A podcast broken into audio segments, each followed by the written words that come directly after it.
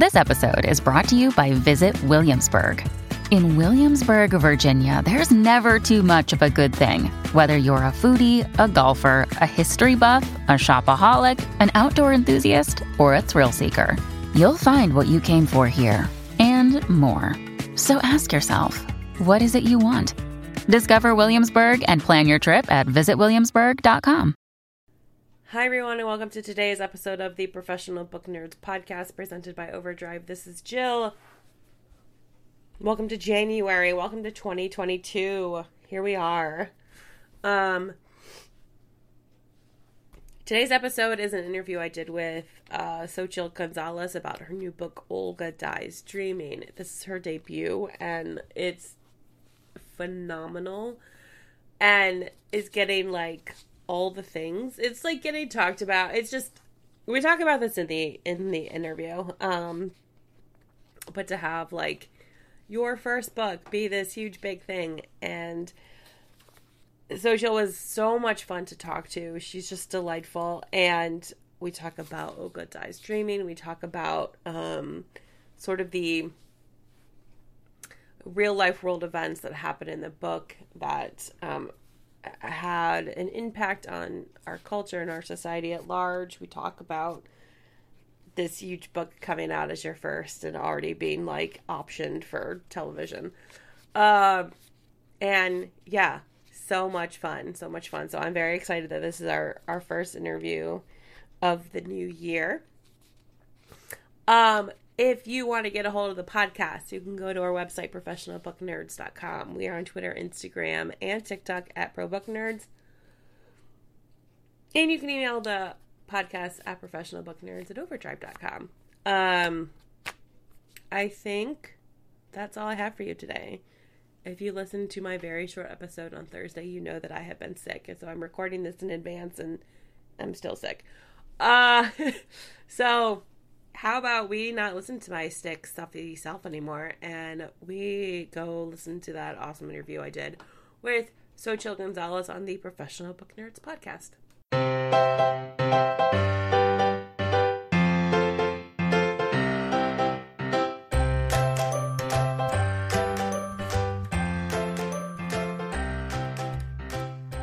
Xochitl, thank you so much for coming on the podcast to chat with me. Thank you. I'm so excited to be here and I'm excited to talk about Olga. Yeah. yeah. So, can you start by giving our listeners a brief introduction to Olga, Olga Dies Dreaming?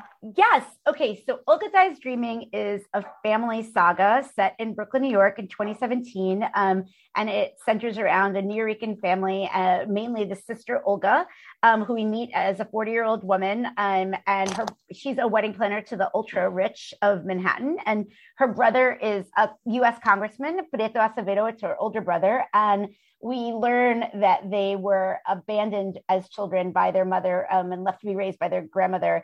Um, their parents had been young lords, which was like a sort of like a Black Panther power, like a Latino power movement of this in the 70s. And um, their father ended up uh, falling into addiction, but their mother became radicalized after the movement ended and instead sort of left them to pursue um, like militant social justice causes. And uh, she kind of comes barreling back into their lives as uh, the as Maria Hurricane Maria descends upon Puerto Rico, and um, what really happens is that they they're seemingly successful adults despite this sort of childhood tragedy, but they've sort of just swept a lot of hurt feelings under the rug. And what the book is really about is what happens when we're forced to kind of um, when the roosters uh, the, the chickens come home to roost so to speak and um, how you can go quite a long time without dealing with stuff but eventually we all have to sort of confront our our demons um, sure do. Yeah. Yeah.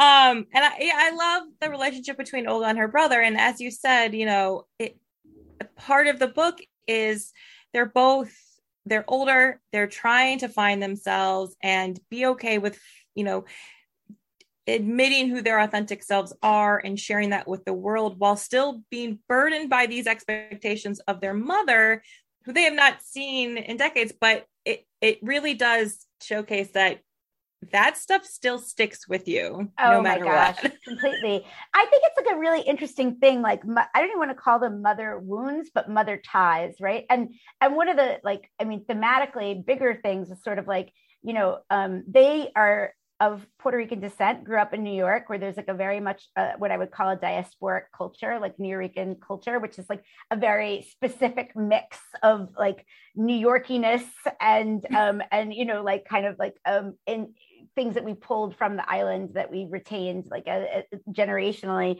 But they both basically grew up in Brooklyn, right? And this Mhm. idea that they have this attachment to this place from which they descended and they're not as familiar with is kind of an equally uh, a, a parallel to how they feel about their mother where they have this attachment to this person that they've descended from but don't quite know.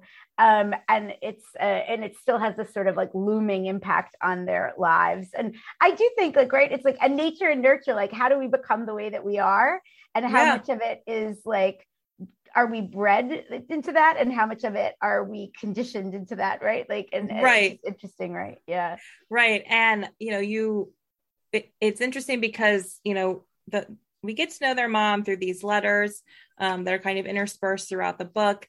Um, and I, I think you would use the word like looming. And it, it is this like whole thing over their story and what is happening both in Puerto Rico at the time um, and everything going on. So, what was the decision behind having those letters kind of interspersed throughout the book? Yeah so you know um i was inspired i was inspired by this character like in two twofold one was personal like my my mom and my dad met during the brown power movement and I was raised by my grandparents, my maternal grandparents, because my mother um, became very active in the Socialist Worker Party and like was sort of always like on the move, um, like doing stuff with them. And so there was this idea of like, what is it like to? I just thought that was kind of intriguing. Like, what's it like to have been the child of somebody dedicated to like a big cause?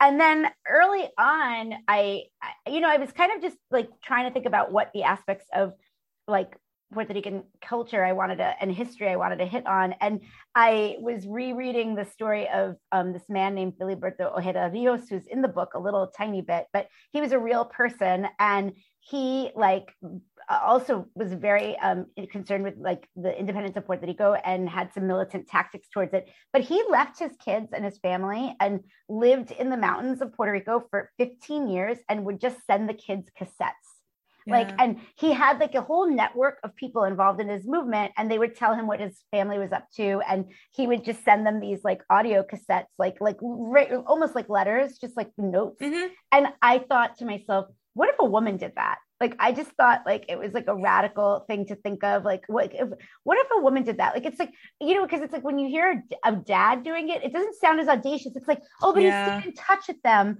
But like when you hear a mother doing it it's like but you didn't talk to her? She didn't show up? Like you know like and i just sort of thought this w- one-sided communication was really um a fascinating conceit. Yeah. um, yeah and so that was sort of where that came from um yeah that's sort of where that that idea came from.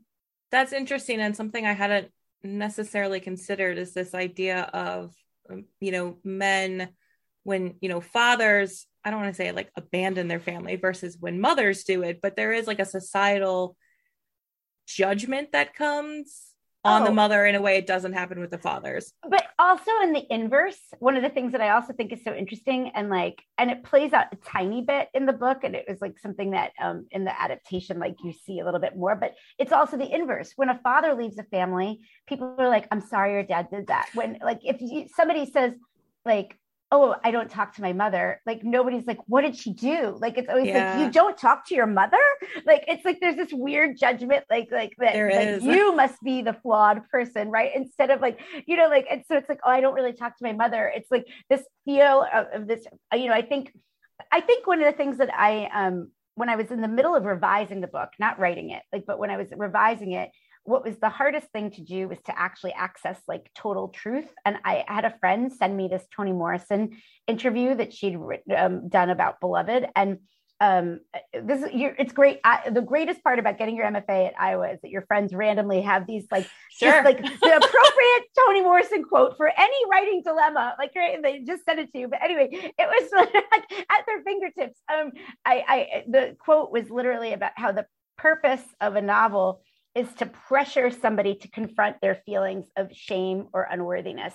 And I had to like oh so what was definitely more present in the revision that I think is is in is in this book is um that there is she's really burdened by her own feelings of of shame. Yeah. and and some of that is shame from her mother and some of that is shame about her mother and what it is the idea of an identity of being abandoned like a circumstance that you didn't create for yourself but that you feel like somehow colors you um, and the way that people see you. And so um, yeah i think that that like that idea about mothers is such a big one. I don't know we're like we're so linked whether we want to be or not Yeah.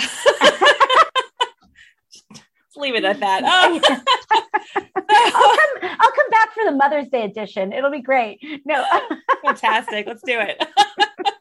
um, so you mentioned that uh, the book is set in 2017. You talk about Hurricane Maria. Um, and it's it's interesting because there's this examination in the book between these ultra rich weddings that Olga is planning and then the economical struggles of Puerto Rico um, especially after the devastation of Hurricane Maria and Irma. And it, it speaks a lot to the, the classism and racism that is very prevalent in American society.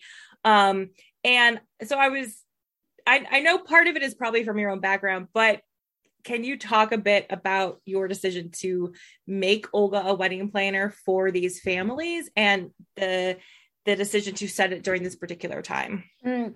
Yeah, I mean, the decision to set it during this particular time almost came before I decided she was a wedding planner. Um, I, in fact, in the original, she's she as a character started as something else. Like it was hmm. like a bunch of tiny short stories that I realized was kind of about the same woman. And in the the that iteration, she worked at an auction house, like an art auction house. So okay. that, like you know, like she was still engaging with people of means, but like it was like I, I you know, I was sort of it was my first stabs at fiction because I'd started out working not, writing nonfiction, and I I wanted to purposely not make it so autobiographical. And um, but the the Maria thing was the thing that kind of pulled it together in a funny way because I was supposed to when I was turning forty. I started writing when I turned 40. A month before I, my, my 40th birthday, my grandmother died, and she's my last living grandparent, and my three grandparents raised me. Um, I'd spend the summers with my paternal grandmother, and I'd spend the winters living with my maternal grandparents. And um, and I was supposed to go to Puerto Rico the next month for my 40th birthday with my friends, and then mm-hmm. Irma. My birthday was smack between Irma and Maria and so I already was very cognizant that there was very limited power on the island because of Irma, because my hotel told me not to come. Mm. And we, and so I had already been very cognizant about Promesa and a lot of the fiscal crisis that the island was under. And then it was kind of like watching like uh it was like it was insane to me because I was so clearly aware of how bad this hurricane was going to be before it hit. And then everybody was like, who knew? Like, and I just couldn't get over the lack of care yeah. that I was seeing. And it was a bad hurricane season because it was the same year as Harvey. So I'd watched the response on the mainland states and then to see this quite opposite and i very much remember the beauty of getting older is like you remember so many things i i had gotten married like right after um, Hurricane Katrina. So you have to start looking at these things and being like, okay, racism. Do you know, like, right. and, yeah. and but but also, I think what was upsetting to me was that I people didn't understand like the fiscal. The, the, people didn't understand the the the actually like pol- colonial handcuffs on this island like that they already were paying tariff like they pay tariffs to get vegetables. Like yeah. like the entire diet on the island is is has been basically dictated by the jones act. And so that like many of these things weren't waived and it's like you know it just was sort of terrible to see. And i think beyond people watching it on the news and then that fading as a story i felt that it, i felt this desire to explain the way that this hurts a soul of a person that's tied to this place. Um, and I was like, well, then maybe fiction is the right way to do that. And then, yeah. and then the wedding planning, you know, and then I was sort of like, you know what, like everybody understands weddings. Like I, I it's like, like everybody, like that's a simple thing for people to grasp. Like, okay, you plan weddings. And then I had had that experience. I, I, I planned weddings professionally for like 12 years I owned the business for like 15 and um and I, I sort of semi-retired before I actually fully bowed out. But but um I worked with very, very extremely wealthy people, and um, and it's just a really great way to talk about class. And yeah. I think, just generally speaking, uh, that has been a defining um, experience. One of the defining experiences of my life has been, you know, the gift of education was an amazing thing because it enabled me to like change my economic circumstances. But, but you realize that a lot of people with in positions of power and with some economic autonomy don't have never lived that other experience. And so you can very easily it's hard it's hard to remember something you didn't don't understand. And so i think um, a privilege that i have is that i remember both experiences. And even as a business owner i mean i weathered a recession and i ate a lot of canned soup during that time. So you know like it's like i think just that is a part of the American experience is economic need and fret. And I think um, I was interested, very deeply interested in writing about that aspect of living here, right? And and and yeah. chasing and what materialism kind of is and means and does like to to to us and how that focuses our time and stuff. Like yeah, yeah, yeah. Yeah. And now we'll take a quick break for word from this week's sponsor.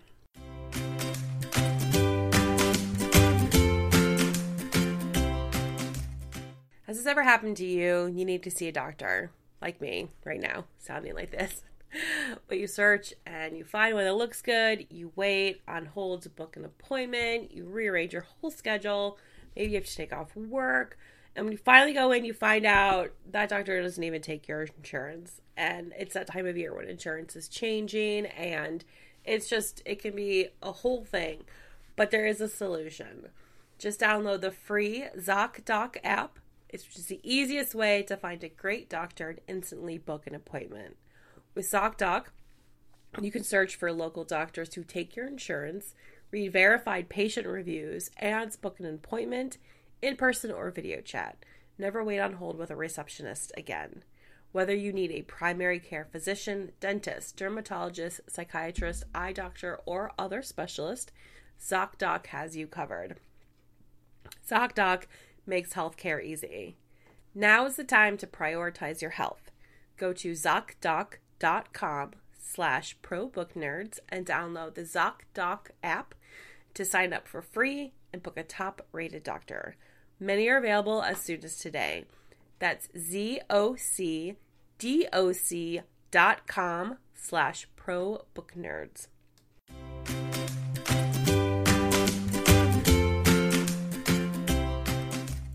Yeah, no, because it's so interesting because you, you know, as someone on the outside, you you see it happen all the time um, where people have these incredibly lavish weddings and you're just like they're just like throwing money away. Like, what are they doing?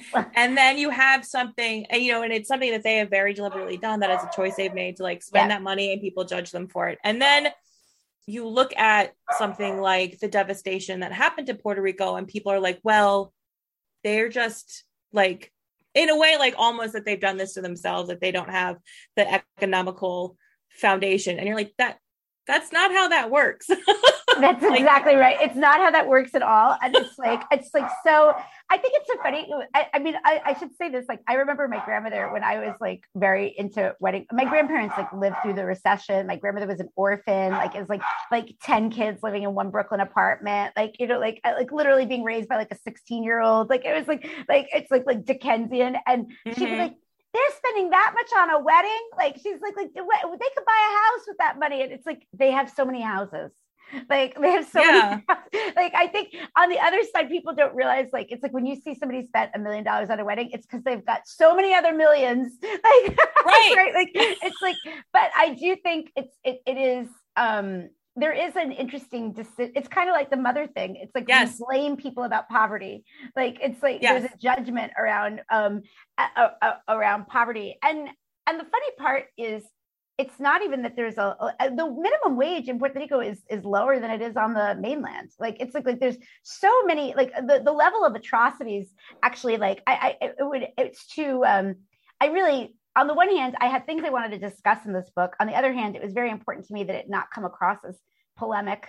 Um i you know it's like so if it starts to crowd the story or your awareness of the the, the, the mm. story I, I, was like i'm not going to get into it's not a policy paper right like right, and i think right. um you know and i think that i i had to slightly tone I don't even want to say tone it down, but like, you know, there's more if this is intriguing to people. And I think it should be. I think if we are in a time where we care about social justice and voting rights and what does democracy mean? And the equity of the meaning of being an American, I think everyone should care about Puerto Rico because yes. quite literally, if you happen to arbitrarily we could acquire a piece of territory and uh, decide like Texas is now suddenly the part of this and it's like but now you can't vote for president. Like it's like you know like we should uh, like this the arbitrariness of it should disturb us all like that like you're born in one place and now you're not quite a citizen like yeah. versus being born in another place. And that should really um that should fret we should feel fret about that fraught about that like we really should yeah. Yeah and i and i think no yes uh, yes. Uh, but i think you know that that speaks to what you had said earlier about you know like using fiction as a way to open people's eyes to all of this in a way that maybe feels more accessible than a nonfiction book or a policy paper. And, um, you know, people will read this and probably see things or consider things they hadn't before within the context of everything surrounding Puerto Rico. I hope so. I mean, I think one of my fights so i got i didn't get my i got my mfa at like 42 okay so like the reason i talk about it i just like when i say that because i was like i just finished like i literally just got out of school. But so I, I when i talk about school it's a fresh memory. But one of mm-hmm. the fights i would debates we would have in at, at getting my mfa was that i was like we're artists. We're supposed to have things to talk like we're making art. Like i think too often like novelists um novel writing, story writing gets separated from other forms of art, and um, the best of art should be should have like some something to say. Do you know what I mean? Mm-hmm. Like, and, and and I think about um, you know just really amazing films. Like if you think about like like just what Philadelphia did for like yeah. mm-hmm. like AIDS stigmatization, stigmatization. Like it's like like there have been there are these wonderful Angels in America on Broadway. Like, like you know like there are these amazing Do the Right Thing and like race relations and like like I think there's these amazing moments um, where art has had a seismic uh, ability to make people think about something in a little bit of a different way. And so I just sort of felt like this was an ability. Like I, I hope an occasion to use art to try to talk about this. But that said, I uh, that that being said, I would say that I'm really happy that it's finding this wider audience. But I totally wrote it for like a Puerto Rican girl in Brooklyn. Oh sure, like, I mean, no, I get that part. yeah, like it's like you know, like I think um, like I definitely like I had like a reader in mind, and a, a, very specific person and i was like i was like i'm writing this for my girlfriend heather ortiz know, like like, like um i just think like that like i think it's really to just I don't know. It can. It's it's cool to think that like it's not just um stringing words together. It's like is it just provocative? You know, like and I think part of it is like I will. You know, a lot of the characters have different takes on lots of things as people do. Like you know Prieto and Olga feel very differently about their mother just even like and their and their father. Like and I yeah. think that's like it and I think it's we as a, as humans just have a myriad of opinions and we're seeing oh my god are we not seeing that now like in this day and age? But like i think it's to just say like there's not really one there's many many many views of what what is happening in puerto rico and what should happen and i think i wanted the, it to encompass as like as many of those diverse sort of perspectives as it could Sure. And you know, to that end, you you tell the story through different point of views. Like it's not just Olga. Um, not all of whom the point of views are particularly likable. And so um so you know, like where where did that decision come from to structure the book that way versus just having it told through Olga's point of view? Yeah. Um, you know, I think I it's funny. It's like part of it was because I I had been I reread a bunch of books before mm-hmm. I started reading Olga, and I reread one book that I was like I I I think this I love it. It's one of my favorite books. And I don't want to say, but I don't want to say what it is and then say what I think you should have done differently. But like, got it. I I remembered thinking that it involved two characters of two different races, and I remember thinking this would have been a better book had he given the other character a POV because then that gives them more agency. And I mm. think because Olga and her brother were both going through such in like intense things, I wanted to give them their own space for those experiences to be valid and not have it be observed like trauma that the other person is like taking in. And I thought it was important to get their mother's POV. She's the only because they're letters, she's the only first person POV. Yeah. And then and then ultimately I I didn't actually have a lot of debate, but I remember in because uh, I workshop part of the book in Iowa, there being debate about whether or not Dick, her lover, should have a POV. And I never debated that because my feeling was that it's in many ways Olga is symbolic of Puerto Rico and she is like sort of like semi controlled by forces beyond her control until the end like and she takes some agency of her life. And i thought it was very important that there is like um you know somebody with power that has like some say in the lives of these characters that that you know is somewhat detached from the amount of power that they have and like and and i think that in in a lot of ways that's kind of representative of how puerto rico sits in this yeah. situation and um and that that character happens to be a white guy isn't coincidental yeah. like you know but right, like, I, right. like I, I think it was just i think it's it's important because um you know, I, I, mean, if you, I think there's a point where she says like the, the Blanca, Blanca's, I, I, actually, I don't want to say she's my favorite character, I, but what I like about Blanca, she's not, but what I like about Blanca is that she's a little bit wrong and a little bit right always.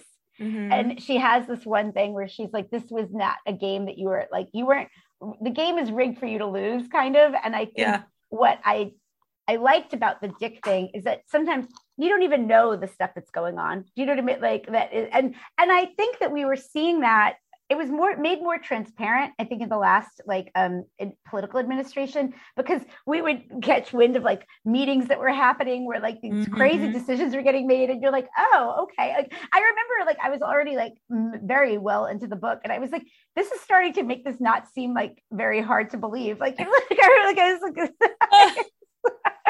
I was like, this is actually feels very like total. Like I was like, suddenly this doesn't feel like fantastical. Like it feels completely within the realm of things because we were sort of seeing power yeah. and power being manipulated in a very transparent way. And so I think that that was part of why I wanted to make sure to keep um, that POV in there. And and I also think like you know I think one of the things this might be too long of an answer, but you'll edit it if it is. But like one of the things that I've had the experience of being like a, a very white passable Latina, and I I'm very often invited into rooms of mm. to be on boards, to sit in on committees. And I hear what people really say because they forget I'm there. I think I'm invited in because I, people, you know, it's like I think that's and that was something that I definitely had happen for Olga. And I um like where somebody had asked me in a discussion like a, a, discussion about why did i make her brother the darker skin one and her the lighter skin one and i could have made it uh, like i could have said something by the reverse but i was like but what i've seen reflected in reality is that when there are calls to power like of groups of power and there are Latinos there, it's always the lightest skinned, whitest looking Latinos that get invited into those spaces. And I thought felt that it felt true to what I know as a as a, a Latino woman that it she ends up at the private school and he ends up at the state yeah. school. And like he ends up in public life where the, a forum where he can excel and be who he is. And she ends up in this uh, sort of like strange nebulous like you know kind of like luxury service world. And i um i just thought that that was like i think that that was cognizant. And i, I kind of wanted to give in a funny way insight like everything like you know all of the the dick stuff is stuff that i've more or less heard other people say just tied together, you know, like threaded yeah. together. And when they forget that you're looking or they don't realize that it's going to be offensive. And um, and I think that that is another form of um, you know, sort of like performance that that that she has to, to do and he has to do. They're both kind of conditioned to be performers in a lot yeah. of ways. Yeah. yeah. Well, um, speaking of performers, that's actually a terrible transition, but we're gonna go with it. So I feel like we have to talk about the TV show because as you know, a writer, as a debut writer, nonetheless, what is it like to have your book optioned and in production before like it's even published. oh my gosh. Well, okay. What I can say is that I what I can say is that because it was my first book, I don't know a different version of the experience. Fair. So so, but I what it's done is that it's made me love the book more because the book is like pure if that mm-hmm. makes sense i actually i want to say like what, what happened was again good things about doing things when you get older like originally i just read something about elena ferrante because i guess she has uh, one of her books is being uh, made by yes. Maggie gyllenhaal.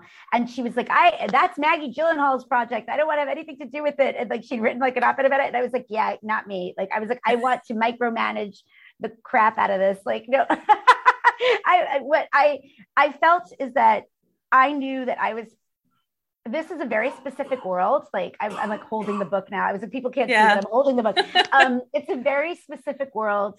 It's a world that I know very few people know because I don't encounter many people that know South South Brooklyn such a specific culture, New York such a specific culture. Like that I was like, yeah, no, like who's gonna do it? Like I was like, and and I'm part Mexican, American. And like I, you know, they sent me like three screenwriters that were Mexican American. And I was again, different universe, different universe, yeah, not the yeah. same, not not the same at all. And I was like, yeah, no, I was like, if they don't want me to be involved, then I don't want to work on it with them. Like I was like, I, I what I did know was that I had some power, a tiny, mm-hmm. tiny bit of power because the book hadn't even come out yet. And so I was like, well, we can just wait and see yeah, how it does. Yeah. And if it does really well, people will still want it, you know, like, and so um, I was like, so let's just hold out and then we'll just do it on the terms that feel good. And then I ended up, ironically, partnering with a Mexican American director um, who's amazing, Alfonso Gomez Rejon. Uh, he's like the most brilliant person. He had done me and Earl, yes. dying girl. Yes. And yes. um and the book just spoke to him. And we had all the same favorite books. Like we like got on a phone call and I was like, I was we have to do something about this together. And then when Hulu called, I was like, well, I want to do it with you if you let me do it with Alfonso. And they already loved him. So mm-hmm. it kind of worked out well. What was great actually was that I, it sounds chaotic, but I think it was really good. I was working on the I while I was waiting to start revisions, I with with my editor Megan Lynch at Flatiron, I was working on what they call a series Bible for the show, which is like where you break down who all the characters are and what's going to happen in each episode, and having to explain to strangers who these characters are made me really go back in, and especially with Prieto, like I the greatest revisions from the version that's sold to the version that people will get to read was in how his real estate is how much real estate he has and in his story and his interiority and that journey and i am so i was it was really edif- edifying for me to like have to break down somebody that i kind of gut instinctively knew and like have to like describe this person to strangers that were like, yeah, I don't have typical very LA. I don't have the time to read this book. Could you like give me like right? you know, like it's so um so I found it really helpful. I think what I would say is that then once we moved into production, I just sort of had to somewhat put my hands up and be like, this is now a collaborative project. Like, and like Olga, that I hope people see, we'll find out next year, early next year, like about the series.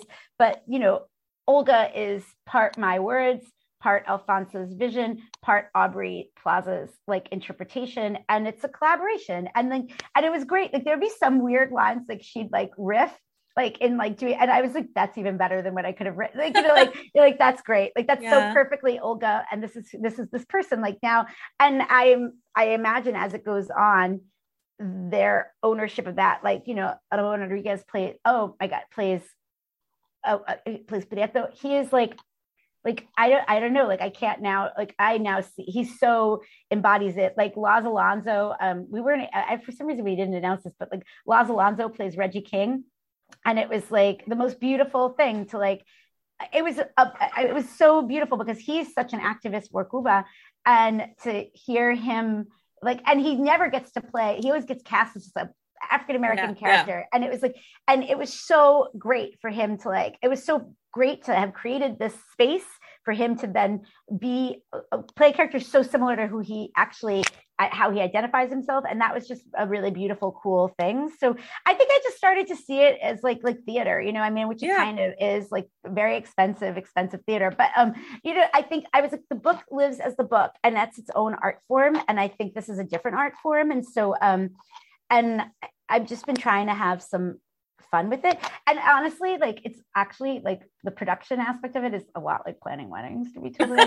Nobody like like if you want to see people on a Zoom like get like just depressed, it's like tell them that you like what they do for a living is a lot like wedding planning. Well, actually, what I said was what I said was I was like, honestly, this is a lot less stressful than planning weddings because they were like, Are you so stressed out? It's your first show. Nobody's in this position. And I was like, honestly, it's a lot less stressful than planning weddings because nobody's going to personally sue me. I was like, yeah. Like there's a thing in the book where she says like somebody got sued because they substituted like an, an Ecuadorian rose for an English rose. That really happened. That legit happened.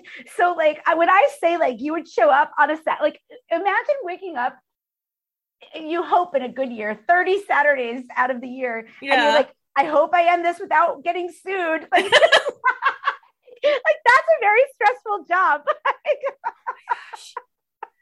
for sure for sure yeah that is oh, yeah i mean having planned my own i can't imagine trying to plan somebody else's a weird yeah. sidebar about television but anyway TV less stressful than planning weddings. No, that's the headline. Like it's like, um. It's, it's, not as it, it's fun in a different way, but it's there's nothing more satisfying for me, I think because I was a write a reader for you, I, and I always say like I was a commuter reader, so it's like I would give up. I'm like, if I like on Goodreads, like I would probably I'm not very good about tracking things on Goodreads, but I would have a DT D, did not finish. What is it? DNF like list. Yeah. Because I'm like I'm not schlepping this book back and forth to the city. it's not good. Like, and I'd move on. Like it's like so. I really was like I want to write a readable book. Like, but that same feeling when you get so lost in an awesome novel like where you're like i don't want it to end and i i'm i'm in this place and i'm in a strange place is the same feeling that i have when i'm writing and that is like there's nothing like it and so yeah. like and writing prose in particular and so like i definitely um yeah of course like I, I definitely i enjoyed the process but like i was sort of like I want to go back and be writing another book in isolation in Iowa in my pajamas for five oh. days. I'm like, I, uh, novelists, I think, love the pandemic. Like, you know, it's terrible to say. Like, it's like it's really like I just don't have to make excuses to not go out anymore. That's sort of nice. Um, yeah, yeah, yeah. For sure. well, I I've had so much fun talking to you. I just have one question left, which is, what do you hope readers take away from Olga Dies Dreaming? Oh, but it's such a good question. I hope that readers take away that we're resilient. Like we humans are resilient and are it's never too late to like it's never too late to solve old wounds or to find love or to love yourself and I hope that that that's the ultimate takeaway. Yeah. Yeah, yeah, yeah. It's really Love I it. think about resilience. So Love it. Xochitl, thank you so much for coming on the podcast. Thank you for having me. This is a lot of fun. Readers can sample and borrow the titles mentioned in today's episode on overdrive.com, and our library friends can purchase these titles in Marketplace. Professional Book Nerds is proud to be an Evergreen Podcast signature program. To learn about other Evergreen podcasts, visit evergreenpodcasts.com. Our podcast is produced, recorded, and edited by Jill Grunenwald and presented by Overdrive. To learn more, visit professionalbooknerds.com.